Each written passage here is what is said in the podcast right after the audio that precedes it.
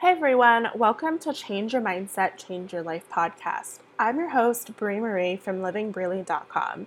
I'm a blogger, online course creator, a mindset and success strategist, and now a podcast host. This podcast is all about how our mindset creates the reality of every aspect of our lives, from money to relationships to careers to entrepreneurship and even our health and wellness. I know firsthand just how powerful our mindset is and just how easy it can be to get lost in the complexities of life. Through my own journeys with anxiety, a tough career transition, building a blog from scratch, and a super shaky start with online entrepreneurship, I've been able to connect with experts, coaches, entrepreneurs, and other bloggers from all around the world who are now excited to share their transformational stories and mindset shifts with you. So let's jump in.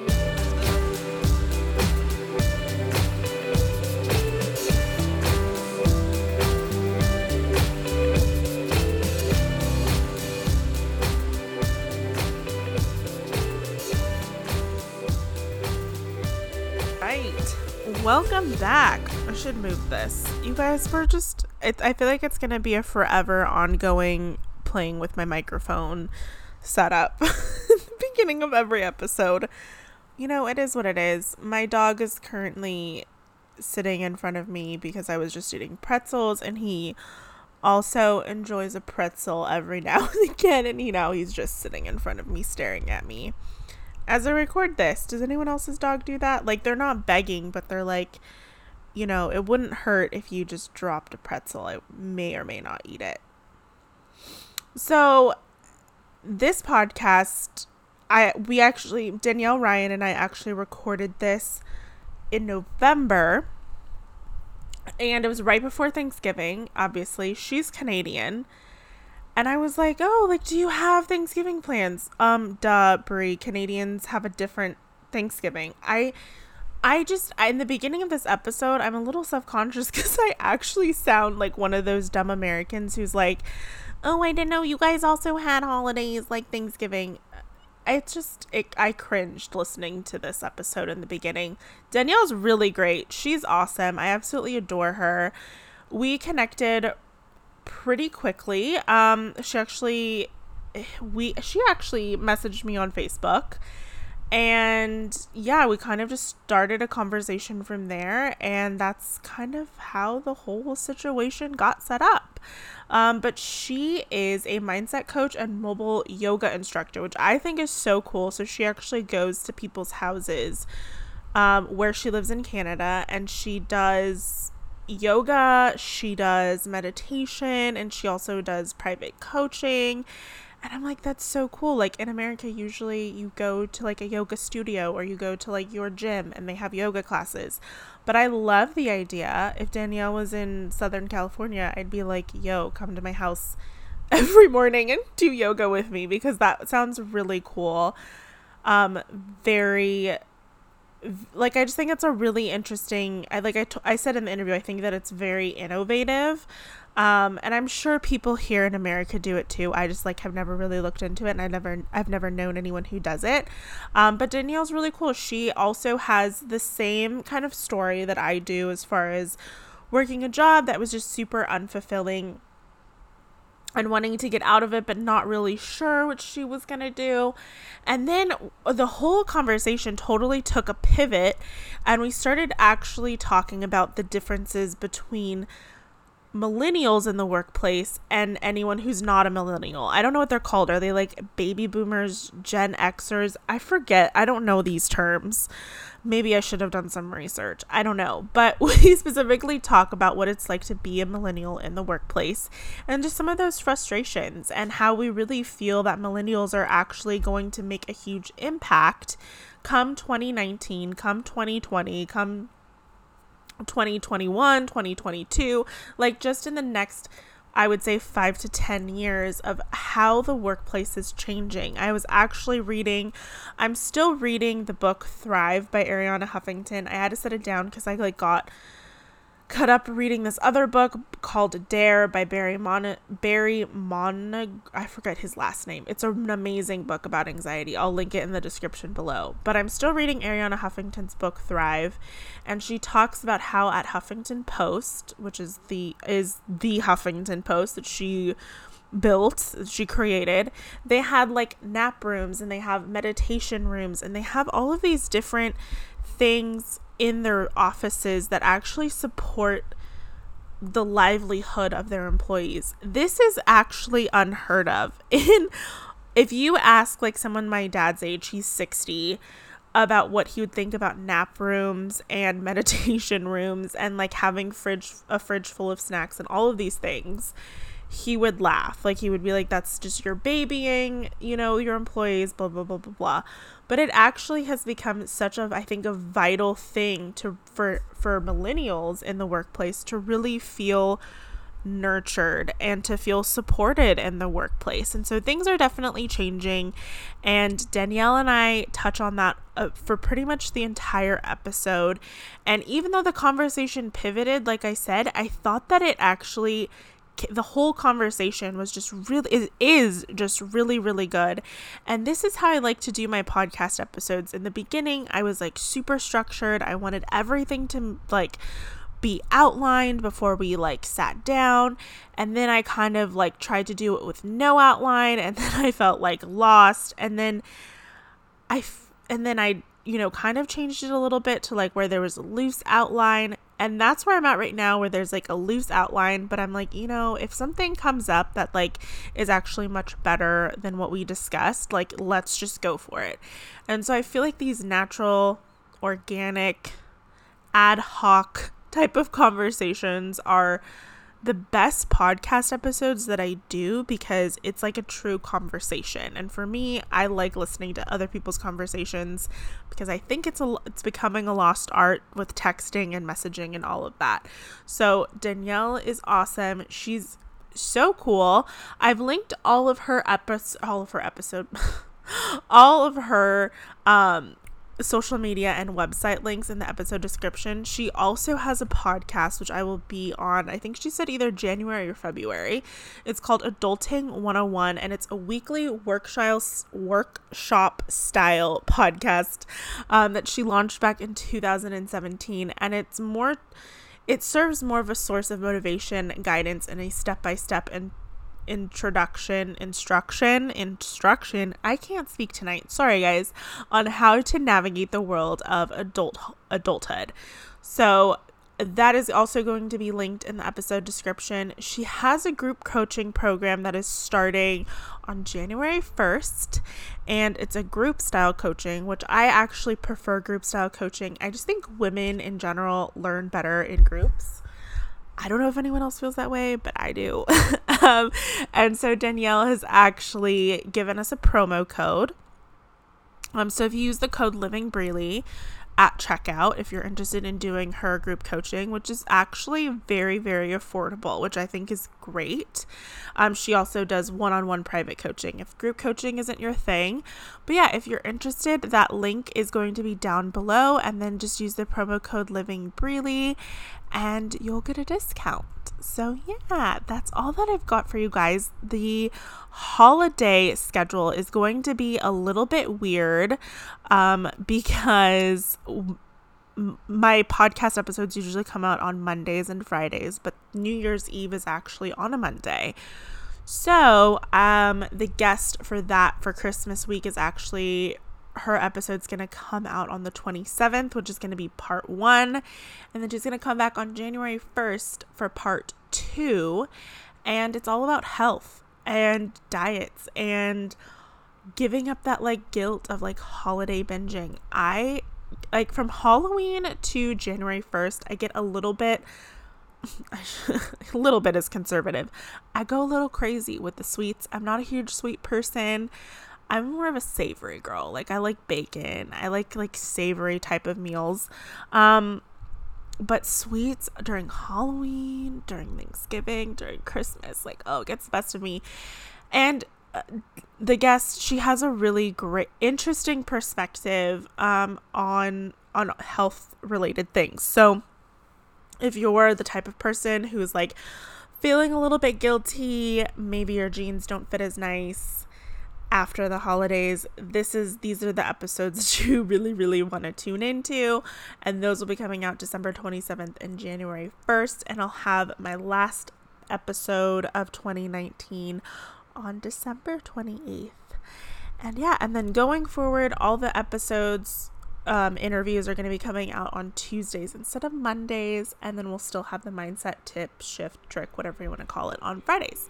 So, yeah, that's all I've got for you guys. Thank you so much for listening, and I'll talk to you next week. Oh, on Friday. Just kidding.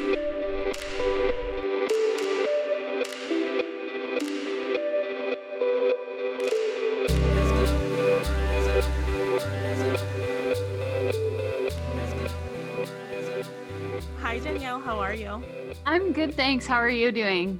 I'm doing well. I was going to say happy thank early Thanksgiving or like ask you what your Thanksgiving plans were, but Danielle's actually in Canada, so yes, not... I am. you guys have your own kind of Thanksgiving though, right?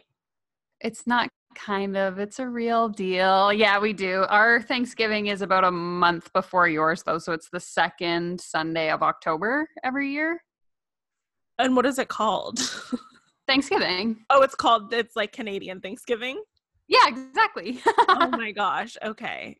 So it's. But I, I feel like it's not as big of a production as it seems in the States. Like we still all get together with our family and like cook a turkey and have a big dinner, but there's no like football game that we all sit around watching and no like crazy Black Friday sales or anything like that. It's just like another excuse to eat a big meal together. Do you guys get the day off? Yeah, so we have like the holiday Monday every year. Oh my god, that's well, I mean, okay, my family doesn't watch the like that's so funny that you brought up football cuz like not every family like watches that game. But no, there's like the Macy's Thanksgiving parade, there's the football game, there's the Black Friday sales. Like it is a very I mean America just kind of like overdoes it in every the word. Every holiday, you might every well. holiday. I mean, we could even say with politics, so it's like a little bit like overwhelming. Yeah. Um, but fair. yeah, I we my family's pretty low key. Like we just get together and like eat and hang out and usually watch a movie or something. So yeah, um, so it'd be very similar. That's what ours is like. Okay, good. I was like, I feel dumb. I went to a, a, high school with a girl who was Canadian, and I think I remember her saying kind of the same thing, but I couldn't remember like the exact. Like, I was like, do they call it Thanksgiving? like, yeah, something else. so why don't you it's tell fine, fine. everyone a little bit more about what you do? Absolutely. So, my name is Danielle. Obviously, we've established that. I am a mindset coach and a private yoga instructor. So, I run a mobile wellness studio where I curate private yoga classes, guided meditations, and um, mindset courses in people's homes. And then I also do it through the internet, which has provided me the opportunity to connect with tons of amazing women, such as yourself and then another component of my business is that I also host a podcast, which I guess seems super mainstream nowadays, but I started mine about a year and a half ago when I was still working full time, essentially just as like a how to guidebook for millennials to figure out how to be an adult. And then it kind of just spiraled from there and turned into a full blown business. Oh, wow. So, a couple things. One, I think it's really cool that you do like a mobile wellness business because I think that's just really innovative. Like I think it adds like a special component to your business where it's not just online, but like you're actually able to travel to people's homes and do that. So that's really cool. And uh, yeah, you're right. Podcasting is becoming super mainstream. I feel like it's kind of like the new blog. Like everyone used to have a blog and now like everyone kind of has yeah. a podcast. Um, but I think that there is a way to like kind of assert yourself as like to like really promote your podcast in like different ways. At least that's what my, I'm kind of like experimenting with now is like different ways of actually like maybe elevating the podcast a bit more. Yeah, exactly. And it's just a fun medium. I find it's, in my opinion, I find it even more accessible almost than starting a blog in terms Mhm. of like how easy it is. I like to get initially started. I feel like people have this idea that podcasts are like this big scary thing, but in all reality, it's pretty much you could just record like a voice note on your computer, even if you didn't have a microphone, and post it on the internet and call it a podcast. No, really. I mean, when I first started, I well, I'm still starting. Like I still feel really new at this. Like I just used my gym headphones, like the ones that they give you like when you get a new iPhone and like the sound quality was terrible and then after I like really began getting into it like I was like, "Oh, this is something that I see being long term." Like I decided to invest in like a whole setup kind of thing. Um, but no, it's super easy. I had someone ask me if I go to like a radio station to record. Like they didn't understand like the whole podcasting thing. They're like, "Oh, do you go to like a radio station?" I was like, "No." Hilarious. When I actually started my podcast, like I said, I was still working full time. I used to sit in my car in the parking lot during lunch and like record it on my laptop in my car. yeah. yeah.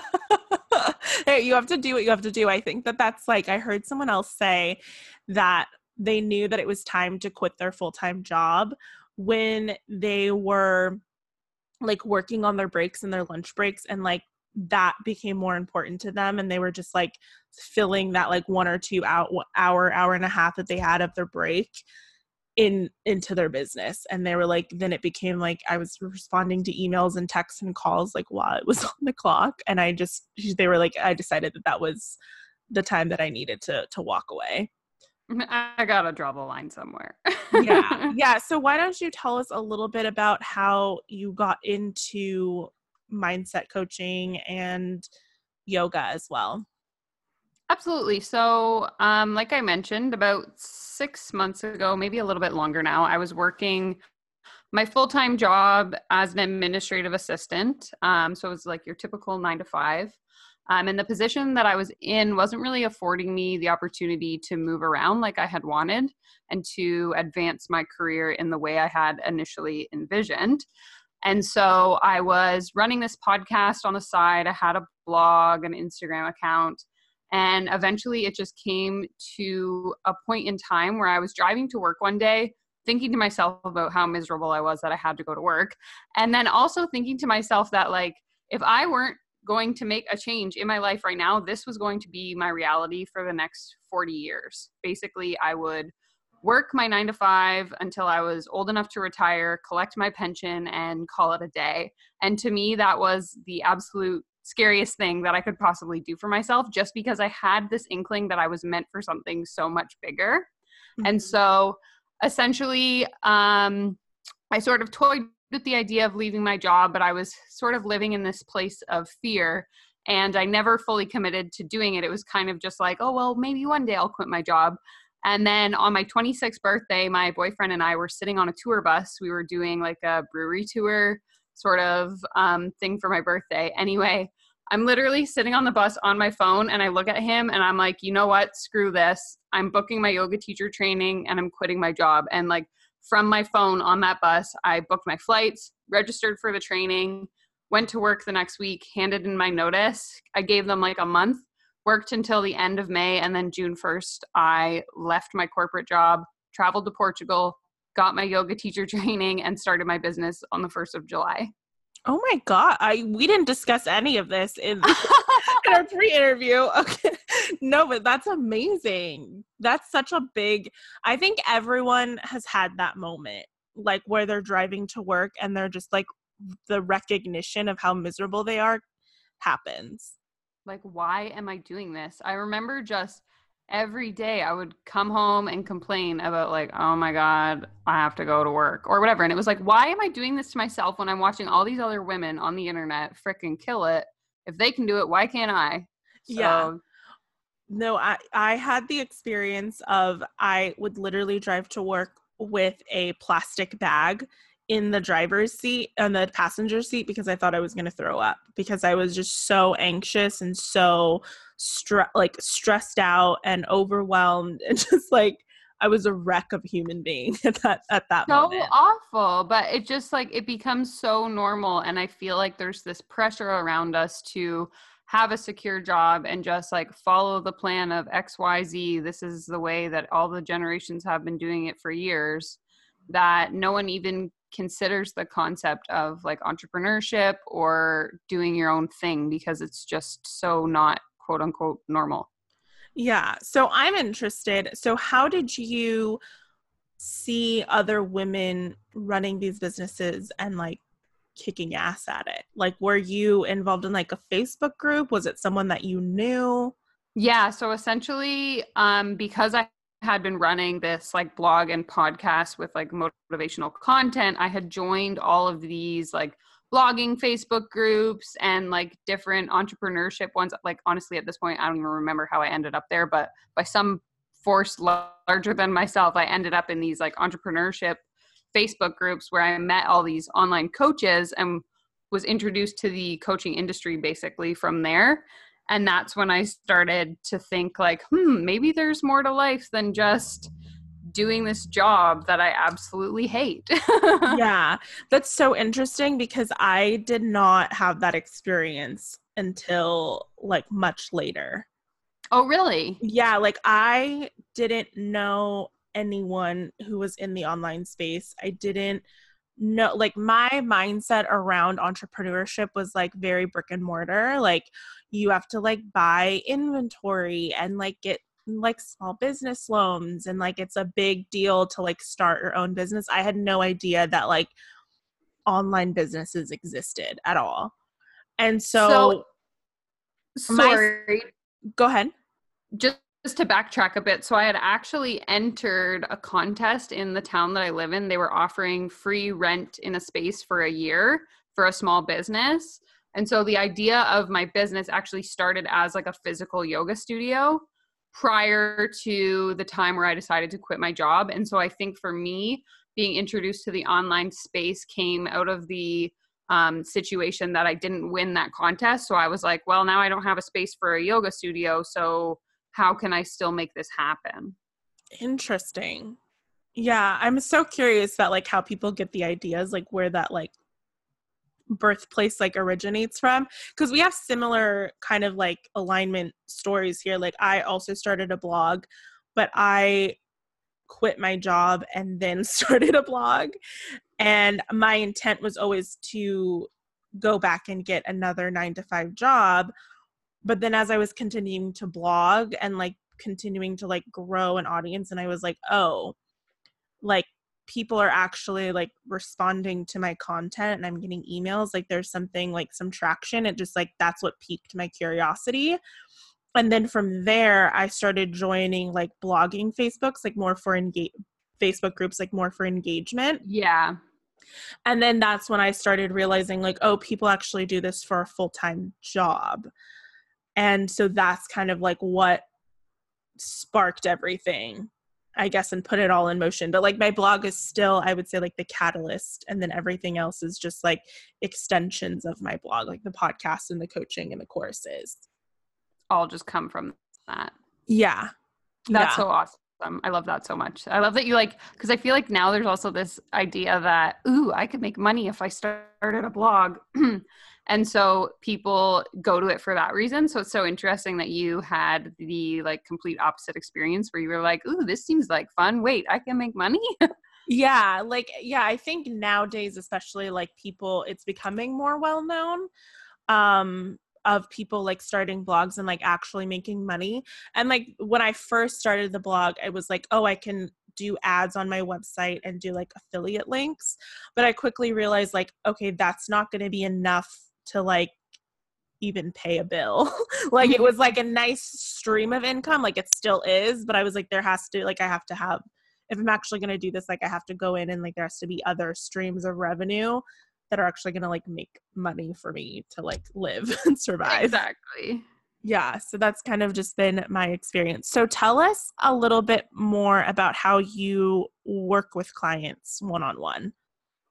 Absolutely. So, like I said before, I have um, a few different streams. So I'll either work like physically in a person's home, offering them uh, curated yoga classes and guided meditations. but for the most part, I would say the majority of my income comes from the online coaching. So I work with mostly either people who are looking to start their own business or just other millennials who are feeling a sense of uncertainty or discontent with their current situation. So some of them are still working in their nine to five jobs.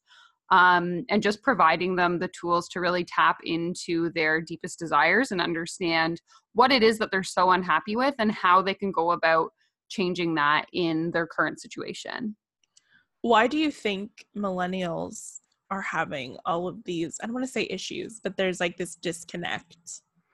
I think that it comes from the fact that we were raised in a completely different world than the gen- generation previous to us. We have access to the internet and to people that live literally anywhere in the world.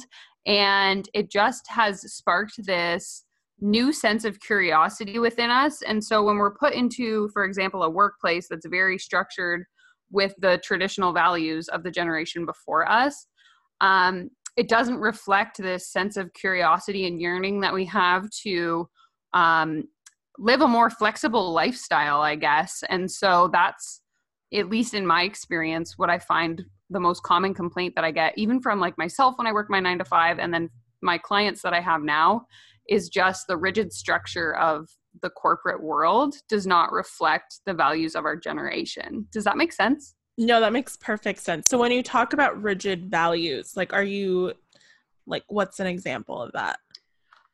I just think like for example, I know in my job at least a lot of the stuff that I was doing I could have easily for example done from home, but I didn't have that flexibility to be able to still get my job done and do it from my house. Instead, I had to drive 40 minutes to get to an office to sit at a computer and do the exact same thing mm. which like i feel like our generation craves that adventure and that desire to have the sort of um like the autonomy. autonomy exactly that's the word i'm looking for over our situation. So like we are capable of doing these jobs that have been around for years and years but we want to be able to do it in our own way and sort of have that freedom of expression when it comes to our work. Yeah so i actually just read a really int- a couple things. So I just read a really interesting article that talked about like larger, I would say like medium to larger companies, maybe not so much conglomerates, are actually doing away with office space. Really? Because they realize that a lot of jobs can be done at home, so it's less expensive to actually provide computers and internet access to employees instead of having to pay rent on an office space. I think that is such an amazing thing to hear that actually right so like yeah and i don't know what it's like in in canada but here in southern california i know um specifically in the places that i've traveled within southern california so like los angeles orange county and san diego there's actually these like how do I explain that? I should have looked it up. Um they're office spaces, but they're communal workspaces. Yep. Yeah, we have those here. They're called okay. like we call them hubs or like yeah. collectives where yeah. you can just like bring your laptop and work with other people.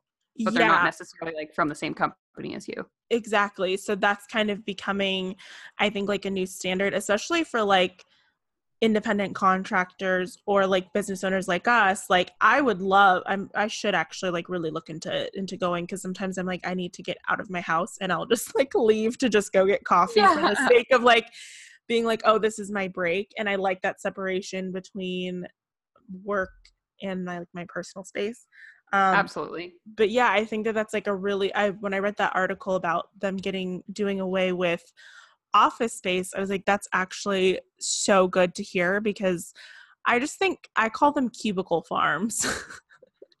but um that cubicle space, like that rigid kind of mentality for me, that meant like my the two corporate jobs that I worked, one started at 7 a.m. So Oh my to, god so I had to, yeah, it was brutal. And it was a sales um, team. So a lot of the reason why it started so early was because they had a lot of clients on the East Coast. And but for me, I was a recruiter. So I was actually recruiting people within Southern California So like when I got there at 7 a.m., I was like, I'm not going to be calling people for interviews at 7 a.m.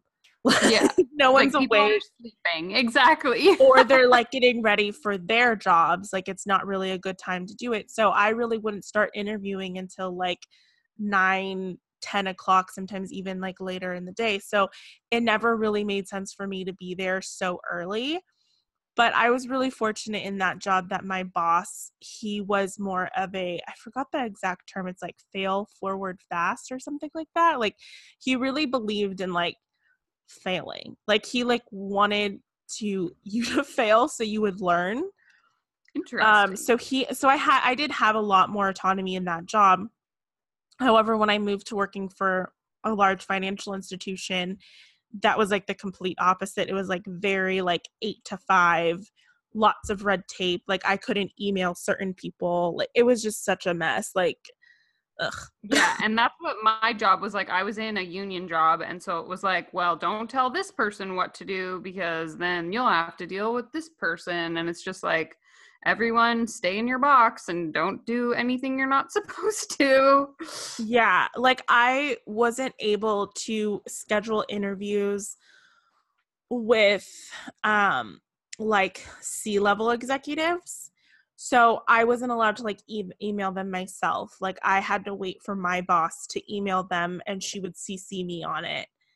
And I was like, why can't I just email them myself? Because then it was like my boss had other things to do, so it wasn't on my timeline it would take her like one or two days and at that time like i had a candidate like emailing me or calling me like hey when am i interviewing and i'm like oh sorry like what am i supposed to say to this person sorry my boss hasn't emailed the person you're interviewing like it was just such a a convoluted like chain of command almost that just didn't make sense to me i was like i'm quite capable of emailing an executive to ask them for their schedule Exactly. And I think that that is sort of the issue that a lot of our generation is facing. It's not so much like people, the generation before us tends to think that we have an issue with authority, but I think that more so our issue is with these convoluted systems that aren't very efficient. But people tend to be so set in the mentality of, well, this is the way we've done it for years that us as millennials we struggle with understanding like if there's a better way to do it why don't we just do it that way instead exactly. Yeah, I think that the millennials get a really bad rep in the workplace, but I really think that we're just misunderstood. I agree 100% Because I think it's like totally on a tangent but of what we had initially intended about talking about but i feel like this is really important I'm glad you see this connection because I was literally just thinking the same thing. I was like, I've never talked about this on the podcast, so this is awesome.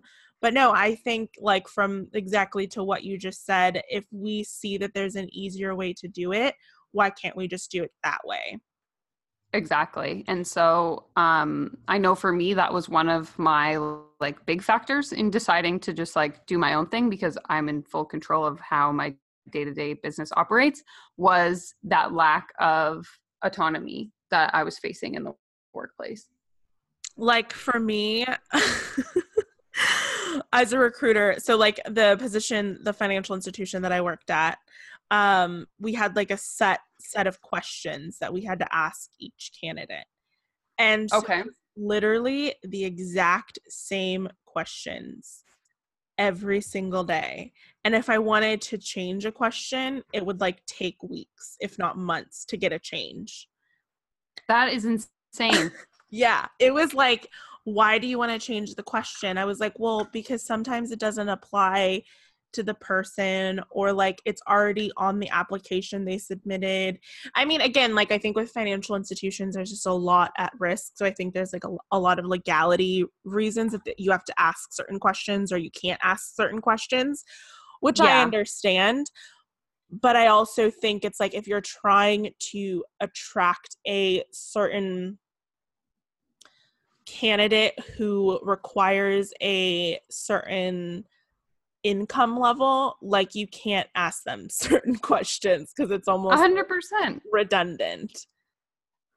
Ugh, it's just so frustrating. I'm like, yeah.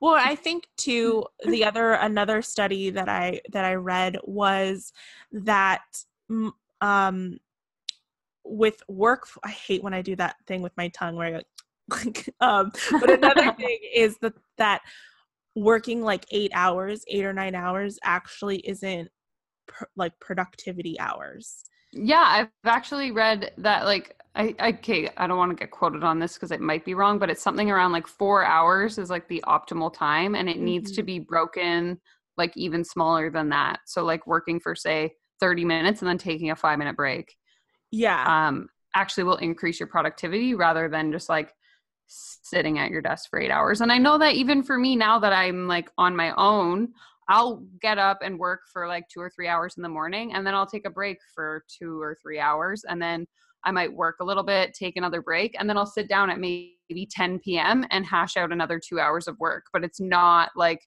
I get up at eight and I finish my work at four and then my boyfriend comes home and we like enjoy our day together. Like that's not how it works anymore because I flow with like when I'm feeling most creative and when I have the energy to actually and the attention to actually sit down and get stuff done.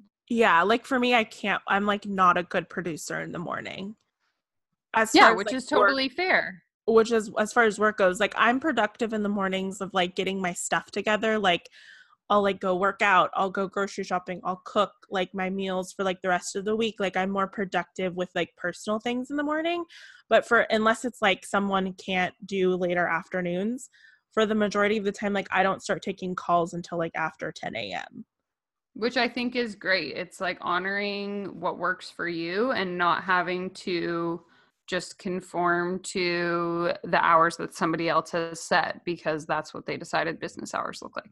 Yeah, exactly. Yeah, like 7 a.m. I mean, 7 at working 7 a.m. to 4 p.m. was actually kind of nice because you did get off work early, hmm but it was like for me, I would like continue to work when I came home. So it like was just such a mess. But yeah, I I I think they the study that I was mentioning was saying that um moving away from like a five day work week to a four day work week would actually increase productivity.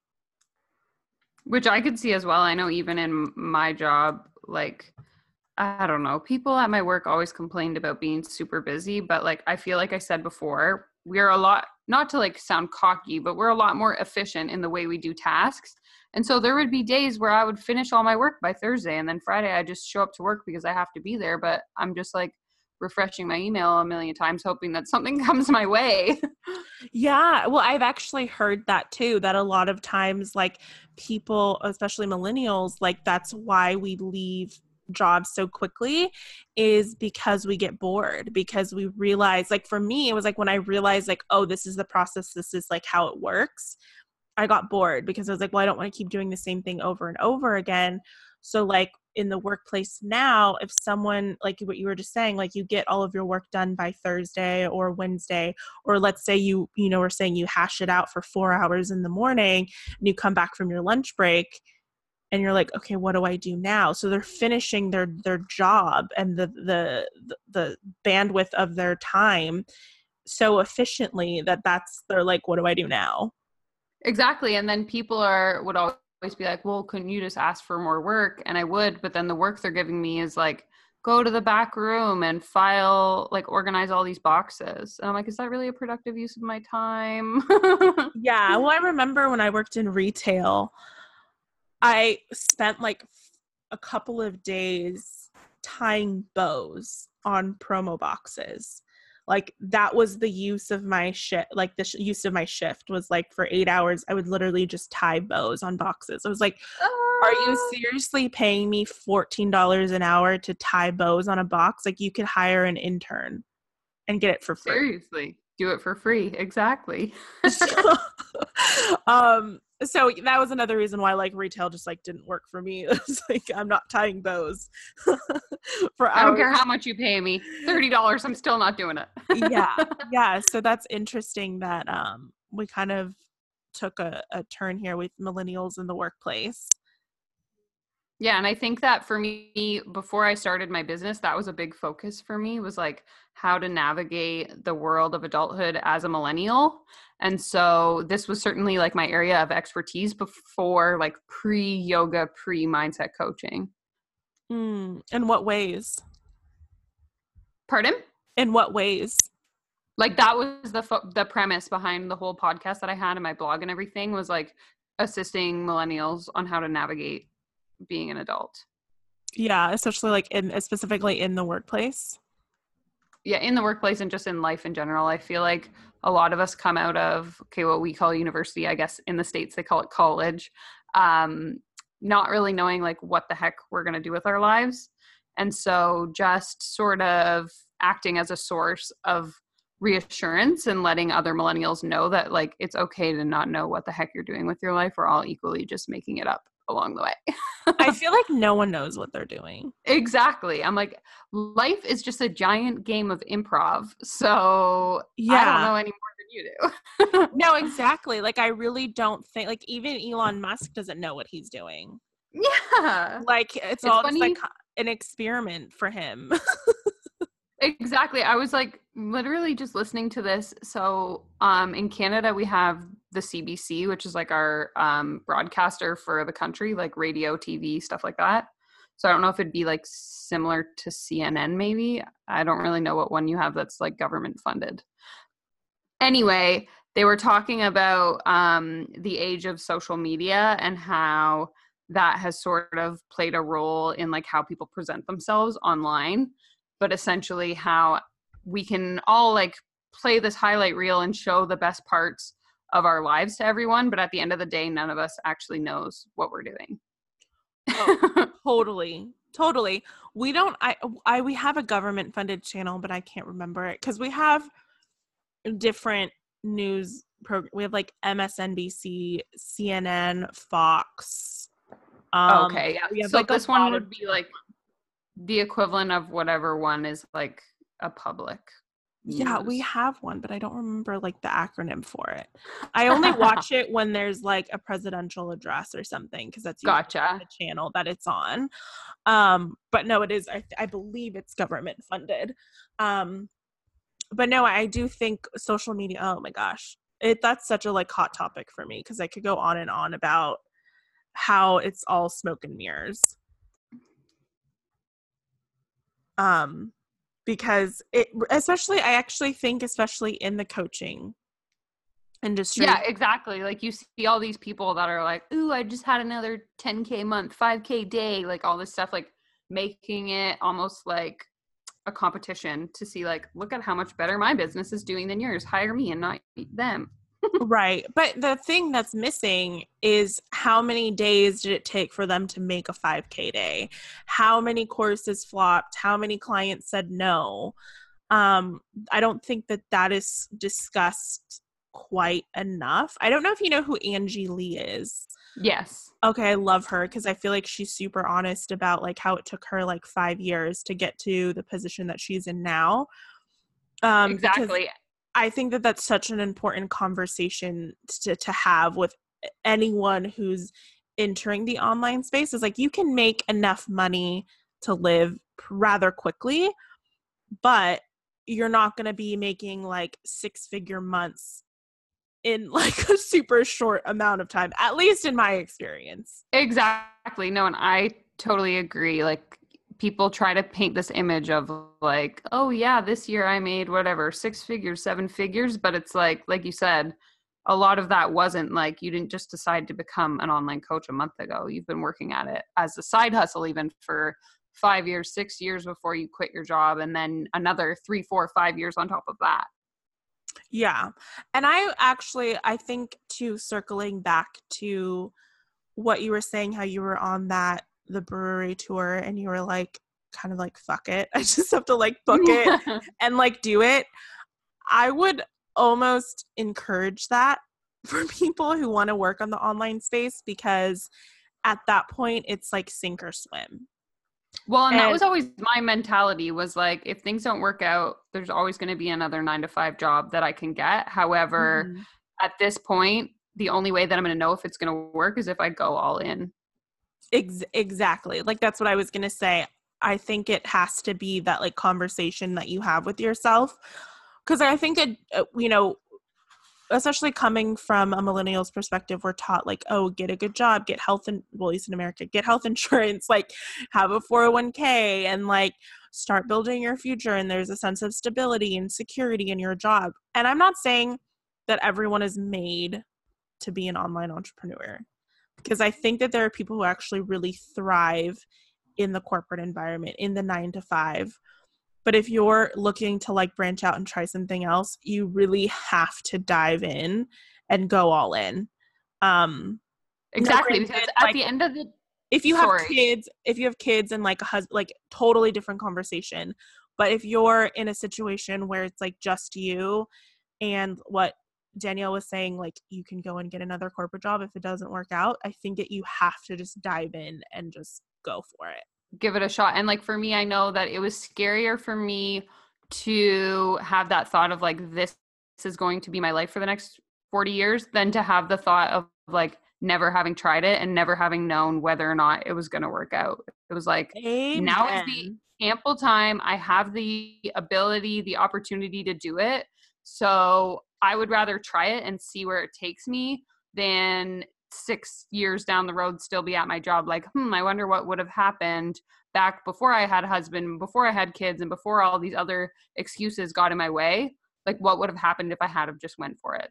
So i was like now is the time.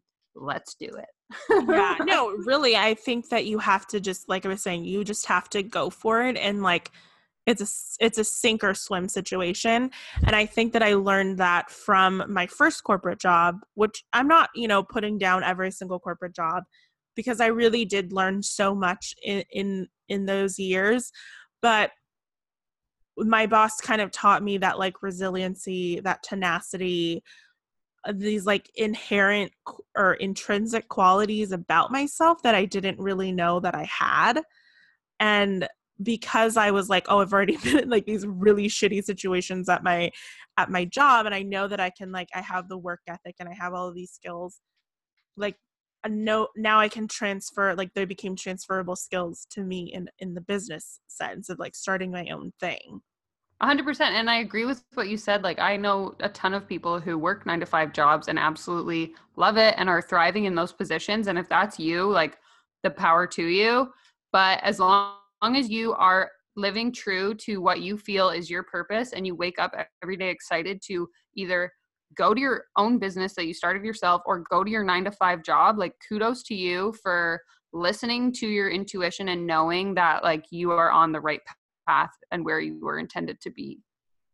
Yeah absolutely. I would never put anyone down for for continuing to work in their 9 to 5 jobs because some people really do like them. Like they crave that structure. that structure and like that's the type of environment that they do really well in.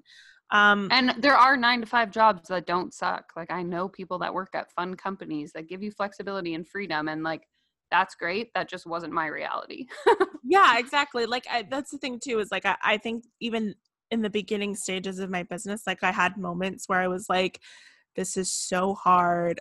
like, it would be so much easier for me to just find a nine to five, go back to a nine to five job, and it would, that would just be the easier and it would make more sense. And, you know, all of this could go away and I could like walk away. But I think that I was just driven by the curiosity, kind of like what you were saying. Like, I didn't want to wake up in six years and be like, oh, what if I would have just kept going?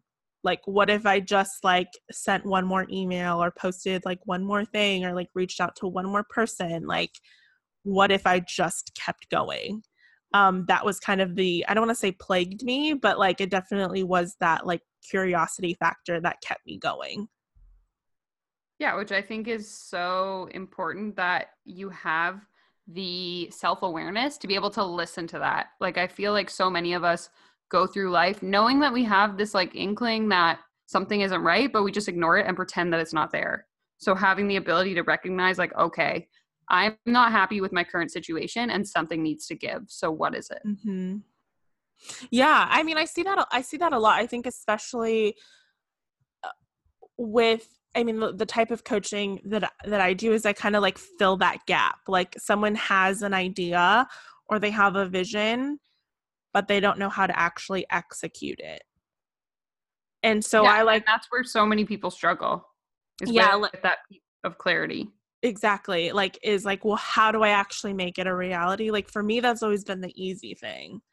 Like, I'm like, oh, I, I, I get it. Like, I can actually like build, build it out. Like, and really like so that's like kind of where i realize like that's my strength in coaching is like actually helping people execute these things because a lot of the time they just get caught up in like the dream or the fantasy and they don't know how to move the project forward.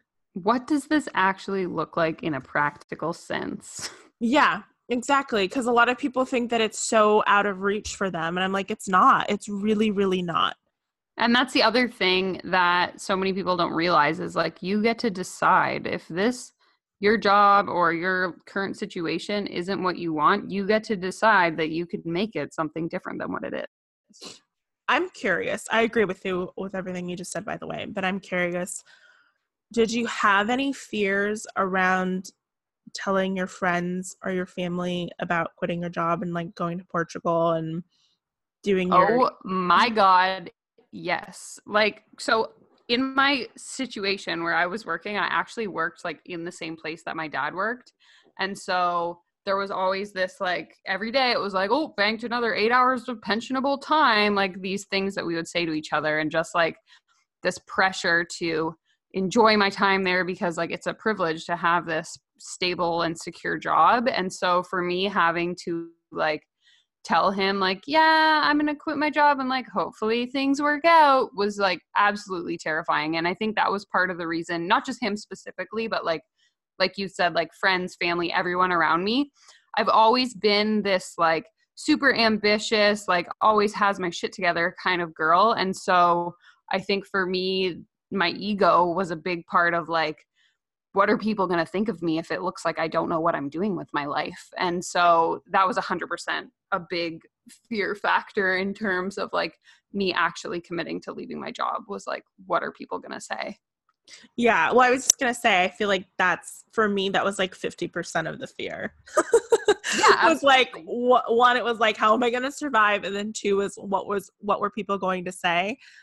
And I don't know about you, but you kind of like, as you get going, you really like let go of that fear.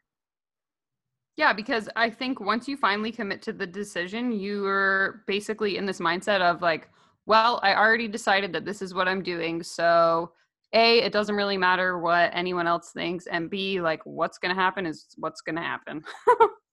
right, right. Like, there's, yeah, I mean, I think like failure is so subjective too. Or is that objective? Subjective? Objective? I don't know. uh, but I, yeah, I mean, I think whatever. Um, like it's all on how you perceive it, essentially. Mm-hmm. So, how did you like navigate those conversations? Like, did people have an adverse reaction or no? And so that was like, I think that all too often we tend to build fears up in our mind to be like bigger than they actually are in reality. Yes. And so it was so funny because it was the same as like literally side note this story. So the day I went in and handed my notice into my boss that I was going to be leaving, her response, I was like so scared to do it. I put it off for like two or three days. And her response was, Well, I actually thought this was going to happen months ago. So I'm glad you lasted as long as you did. And so, oh, like, really? for that, to me, that like solidified the fact that we just build fears up in our minds so much bigger than they need to be. And like, honestly, nothing is ever as bad as we tend to think it's going to turn out.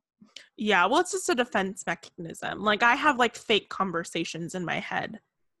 Like yeah, when I I'm think, ta- and I. Sorry, go ahead. Like when I'm like when I went to like tell my family what I was doing, I was like, oh, my grandma's gonna say this, my aunt's gonna say that, like so and so's gonna say this and that, and it was just like all these like fake. Like I would like, okay, what would be my rebuttal to that? Like how would I actually say? Like what would I say back to that? Like how am I gonna? It was such a defense mechanism. Like it would not. And when I went to tell them, like none of those fears actually came to fruition.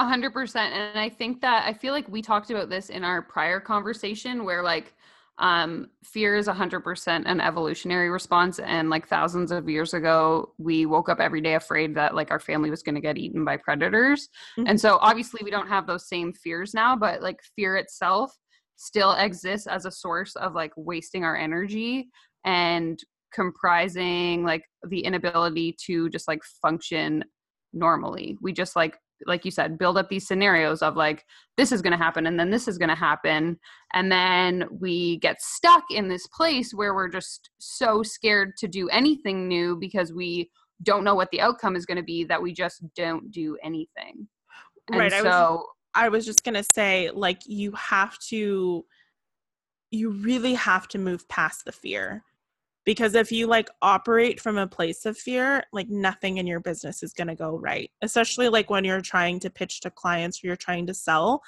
that like scarcity energy is so transparent.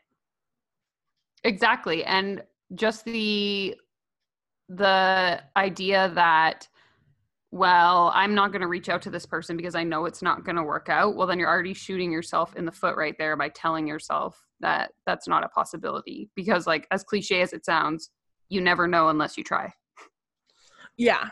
Yeah. I mean, I have to do super uncomfortable things and like talk to people, like reach out to people who have way bigger audiences than I do, or like make way more money than I do, or have been doing this way longer than I have. And like that always, that still comes up for me, like when I have to email them or talk to them and like pitch my own stuff where I'm like, oh, like I haven't been doing this as long as them or whatever the situation is but I like learned to recognize the fear and be like, it's just a fear. It's not reality.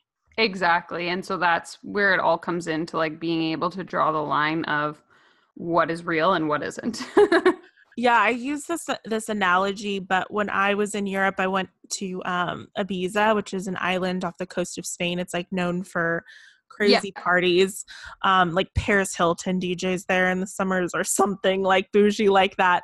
Um, but it's actually a very very beautiful island, and it's a, so, like there's beautiful cliffs, and I one day went off by myself, and there was this castle, and behind the castle were these like be- like these beautiful cliffs that people were like jumping off of.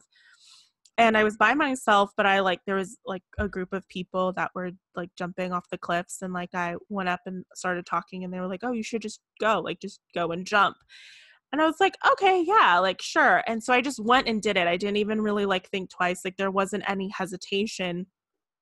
And like as i was like i was like oh this felt good. But then as i was coming back up the cliff and I realized like, oh, I have to do this again. And as I was like walking up the the cliff, like I was just like overcome with fear. I was like, that was so like that was crazy. Like, what if I hit my head? What if I broke a bone? What if there was like a sea urchin? Or like you just start like coming up with like all of these super irrational fears of like what if, what if, what if.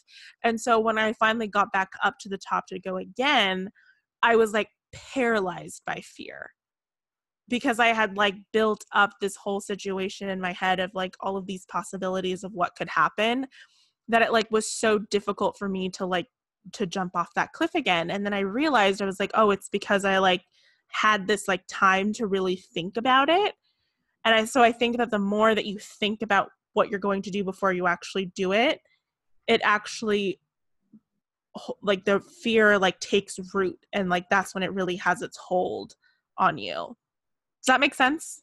Absolutely. And I think that it's so funny because I would say that like 90% of the time the fears we have are totally irrational because like you said you like didn't put any thought into it went ahead and just did it but then the minute that you had a chance to think about what you were doing all of a sudden these fears started popping up which just proves that like you already did it like there is no reason to be afraid and yet our minds play this game on us where it's like we need to be scared red flag red flag. But like Mhm. unless you're going to go skydiving where you potentially actually could die like what are you afraid of? Well, I mean, you could like the thing is, is like we could die at any like anytime. Any like you could have a brain aneurysm, like you could be have an allergic reaction, like some from something you've ate a thousand times, and today's the day that your body's like, nope, nope now we're allergic to sel- shellfish or whatever the situation is. Like, like you it- literally don't know exactly like i mean god like i hope none of that happens to anyone listening um but i'm not manifesting that either but i'm just saying like that's just kind of like exactly what you were saying like our brain begins to, to play tricks on on us. Yeah, and then we get stuck in these situations in these jobs we don't like in relationships that aren't serving us well all because we're too afraid to change something meanwhile we don't even know like, like what that could potentially look like. Yes. Yeah, and to kind of support my theory of making decisions.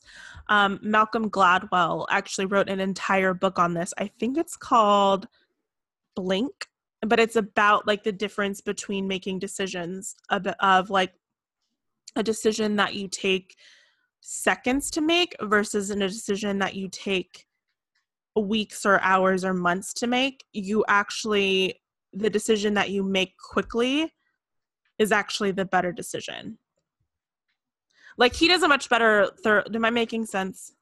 No, I think that totally makes sense. I think even back to decisions I've made where someone's asked me something and then initially I'll be like, yeah, I'm into it. And then once I have time to think about it, I like back out. And then when the time actually comes, I regret having like turned the situ like the um opportunity down. Yeah. Yeah. So I mean, he did like a whole book, and there's like statistics of like percentages and things like that. I don't remember them. You know, math. yeah, math stuff, like actual like physical, tangible evidence um, that I don't remember, but I just remember that philosophy of you know usually the decision that you make it seems impulsive but he like there's actually like scientific things of like our bodies know like based on like people's like um like if someone asks you for coffee or something and you're like on a date and you don't know if you want to go and but like your initial reaction is yes but then you later think of it to and back out. Usually the reason why you said yes was because of like the demeanor in someone's like facial expressions or their body language. It's actually like your brain registering those signals as safe. Yeah and i think like personally i've done a lot more in-depth research into like the spiritual side of things and like law of attraction intuition and stuff like that and that's always the key thing is like your intuition always knows initially what you feel about or how you feel about something. It's your mind and your ego that tend to take over and stop you from following through with that. So much like you said um, we might someone might ask us if we want to go for coffee and our immediate reaction our intuition is telling us yes but then our logical brain takes over and is like and eh, no not for me like and gives us reason xyz as to why we shouldn't do it. Yeah. It was yeah and again you have to view that as like a defense mechanism. Like your body and your brain is trying to protect you. Yes. Just a lot of the times it's like what exactly is it protecting us from? Right. Well, don't be getting into vans with like strangers. Like that's a right. Sure, no. Like, here, for everyone listening, these are like the two questions you need to ask yourself when you're afraid of a situation. Um, a, what is the best thing, best and worst thing that could happen? So if I do this, what's the best thing that's going to happen, and what's the like potential worst that could happen? And B, next question is, will I survive whatever it is? Simple as that. and the answer is usually you will survive unless you're getting into a van with a stranger. Exactly. And then in that case, like the worst thing that would happen is like you're going to get murdered. So maybe it's a no, but it's going to be a hard no for me. Even if he offers you Hannah Montana tickets, right. just say just. Say no. well, if anyone can take anything away from today, that's what you need to know. yeah, no, no candy, no Hannah Montana tickets, no creepy vans. Got it. so you to end this, I'm glad we're ending it on that note. Um, so tell everyone about the course that you have coming out. Amazing. Yes. So I am launching a five week program starting in January. So it's starting January 1st, which I know is a Tuesday, but it's close enough to a Monday. So deal with it, people.